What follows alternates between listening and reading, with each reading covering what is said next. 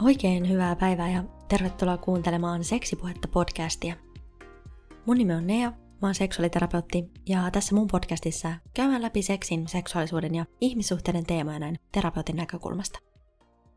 Hei, tänään me avataan Seksipuhetta podin neljäs tuottari. Kiva kun oot tullut kuulolle. Mä toivon, että sun kesä on mennyt mukavasti. Tällä kaudella on luvassa taas asiaa seksistä, seksuaalisuudesta ja suhteista. Ajattelin, että sukelletaan tällä kaudella vähän syvemmälle itsetuntemukseen ja ihmissuhteisiin. Olen poiminut tälle kauelle aiheita muun muassa deittailusta, tunteista, pettämisestä ja rakentavasta riitelystä suhteessa. Ajattelin, että avattaisiin tämä kausi puhumalla vähän tunnelukoista ja seksuaalisuudesta. Joten eikö myö mennä.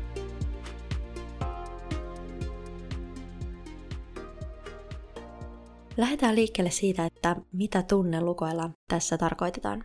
Tunnelukoilla tarkoitetaan usein lapsuudessa ja nuoruudessa muodostuneita haitallisia ajattelun ja kokemisen tapoja, jotka on syntyneet tilanteissa, joissa lapsen tunnetarpeisiin ei ole vastattu. Tunnelukot voivat ilmentyä esimerkiksi vaikeuksina tunnistaa ja säädellä omia tunteita tai voimakkaina tunteina, jotka vaikuttaa tilanteeseen nähden suhteettomalta. Tunnelukot aktivoituu usein suhteessa muihin ja voikin aiheuttaa toistuvia haasteita ihmissuhteissa. Tunnelukkoihin liittyy usein häpeää tai syyllisyyden tunteita. Yleisimmät tunnelukot on vaativuus, uhrautuminen, pessimistisyys, epäonnistuminen ja alistuminen.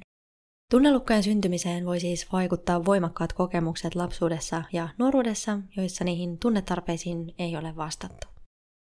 Tällaisia kokemuksia voi olla esimerkiksi se, että on tullut vähätellyksi, sivuutetuksi, hylätyksi tai ei ole tullut hyväksytyksi tai rakastetuksi sellaisena kuin on. Tunnelukkojen syntymiseen voi vaikuttaa osaltaan myös yksilön temperamentti, eli persoonallisuuden synnynnäinen perusta. Ihmiset voi reagoida samanlaisiin tilanteisiin eri tavalla, eli tunnelukkojen syntymiseen voi vaikuttaa myös temperamentti- ja temperamenttierot esimerkiksi vanhempien ja lasten välillä, jolloin vanhemman voi olla vaikea ymmärtää tai vastata temperamentiltaan erilaisen lapsen tarpeisiin ja tämä voi olla omiaan synnyttämään niitä tunnelukkoja. On myös aika tavallista, että vanhemman omat käsittelemättömät tunnelukot voi vaikuttaa lapsen tunnetarpeisiin vastaamista, joka sitten edelleen synnyttää lapselle tunnelukkoja. Aikuisena näitä tunnelukkoja synnyttäneitä tilanteita muistuttavat tilanteet voi ennäs laukasta sen tunnelukon, jolloin ihminen saattaa mennä siihen tunnetilaan, mikä hänellä oli lapsena kyseisessä tunnelukkoa synnyttäneessä tilanteessa. Usein näiden tunnelukkojen kanssa selviytymiseen ihminen kehittää erilaisia selviytymiskeinoja, joita voi olla esimerkiksi tunteiden työntäminen pois mielestä, esimerkiksi suorittamalla, jatkuvalla virkkeiden hakemisella tai päihteellä. Toinen selviytymiskeino voi olla omien tarpeiden unohtaminen ja mukautuminen toisten odotuksiin, tai sitten sen oman tunteen tai haavoittuvuuden kieltäminen tai itsensä puolustaminen vihaisesti pientenkin asioiden kohdalla. Tunnelukkotyöskentelyssä puhutaan usein lapsen moodeista, joita voi olla haavoittuvan lapsen moodi, vihaisen lapsen moodi ja rankaisevan lapsen moodi. Näiden moodien yhteydessä voisi puhua mun näkemyksen mukaan myös sisäisestä lapsesta, eli siitä pienestä ihmisestä, joka oli sen suuren tunteen äärellä sen tunnelukon syntyessä. Tunnelukkotyöskentelyssä pyritään asettumaan sellaisen turvallisen aikuisen moodiin, eli hetkeen, jossa aikuinen sinä tarkastelee ja puhuttelee sitä sisäistä lasta ja niitä lapsimoodeja sen tunnelukon äärellä. Turvallinen, toimiva aikuinen lohduttaa, puolustaa, antaa tukea ja ymmärrystä sitä sisäistä lasta ja haavoittuvaa puolta sinussa kohtaan. Tuki ja lohtu on siis ihmisessä itsessään, ja tällä tunnelukkotyöskentelyllä pyritään löytämään myötätuntoa ja ymmärrystä itsestä sitä haavoitettua sisäistä lasta kohtaan, ja sitä kautta työstämään tunnelukkoja. Käydään vähän myöhemmin vielä läpi tässä jaksossa tota tunnelukkojen työstämistä tai hoitamista.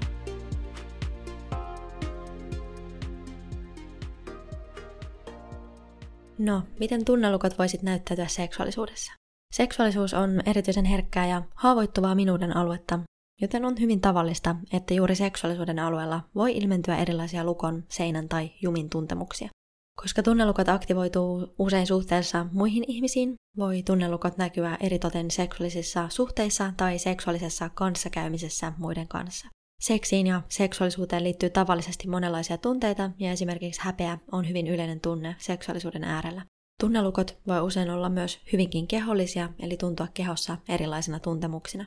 Tunnelukot voi siis esimerkiksi osaltaan estää seksuaalista halua tai sen ilmaisemista, kiihottumista, orgasmeja, nautintoa tai sellaisen seksin harrastamista, jota yksilö haluaisi harrastaa. Tunnelukot voi näkyä myös seksuaalisuuden alueella vaikeutena ilmaista omia tarpeitaan ja toiveitaan seksikumppanille tai vaikeutena päästä toista ihmistä lähelle. Toisaalta joillekin seksi voi toimia nimenomaan tunnelukon selviytymiskeinona, jollaista seksiä käytetään tunteiden pakenemiseen tai säätelemiseen. On aika tavallista, että seksuaaliterapiassa asiakkaat kuvaa mulle juurikin seinän tai solmun tunnetta seksuaalisuuden kysymyksiin liittyen. Toisinaan sieltä alta paljastuu juurikin niitä tunnelukkoja, jotka voi näkyä jumiutuneina ja toimimattomina ajattelun ja toiminnan tapoina, joista yksilö ei tunnu pääsevän irti jotka aiheuttaa hänelle haittaa. Miten tunnelukkoja voisit avata?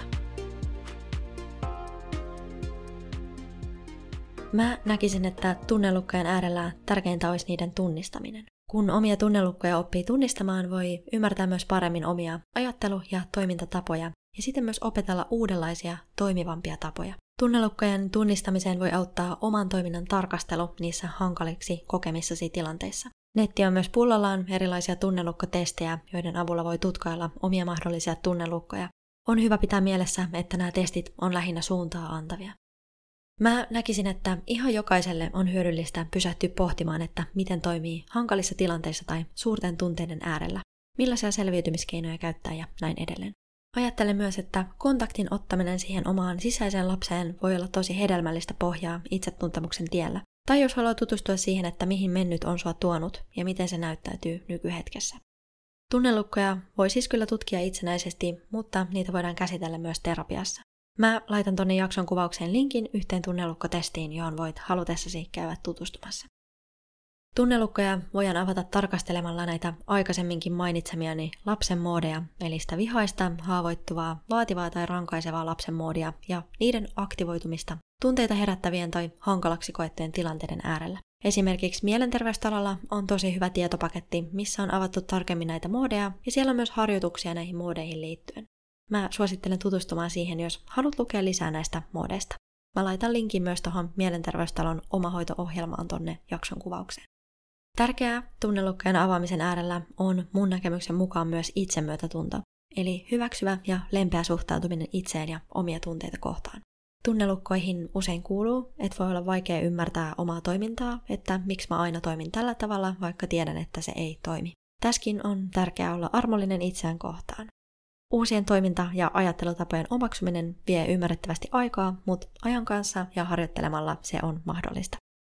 Jo se, että tunnistaa näitä omia toiminta- ja ajattelutapoja tai että tunnistaa omia tunnelukkoja on jo todella erinomainen eteenpäin vievä askel. Tunnelukoista on olemassa tosi paljon hyvää kirjallisuutta ja suosittelen tutustumaan siihen, mikäli tunnelukkojen teema resonoi sinussa.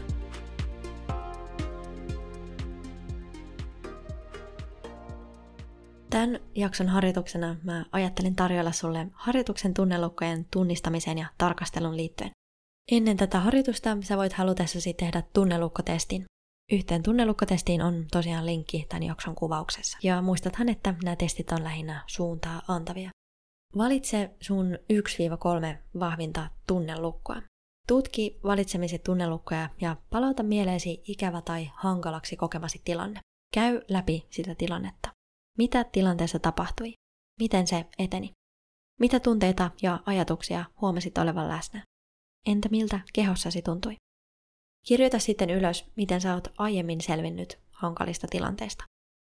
Onko sun selviytymiskeinot aina samoja hankalissa tilanteissa vai vaihteleeko ne? Keneltä sait apua, jos sait? Joudutko selviytymään yksin? Mitä sellaista teit, mikä auttoi tai ei auttanut sinua?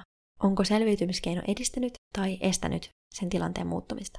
Tunnustele sitten, miltä sä yritit tässä ikävässä tilanteessa suojautua.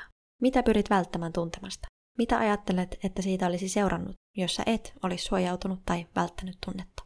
Mitä sä olisit tilanteessa tarvinnut? Miten sä olisit halunnut toimia? Mitä ajattelet, että siitä olisi seurannut?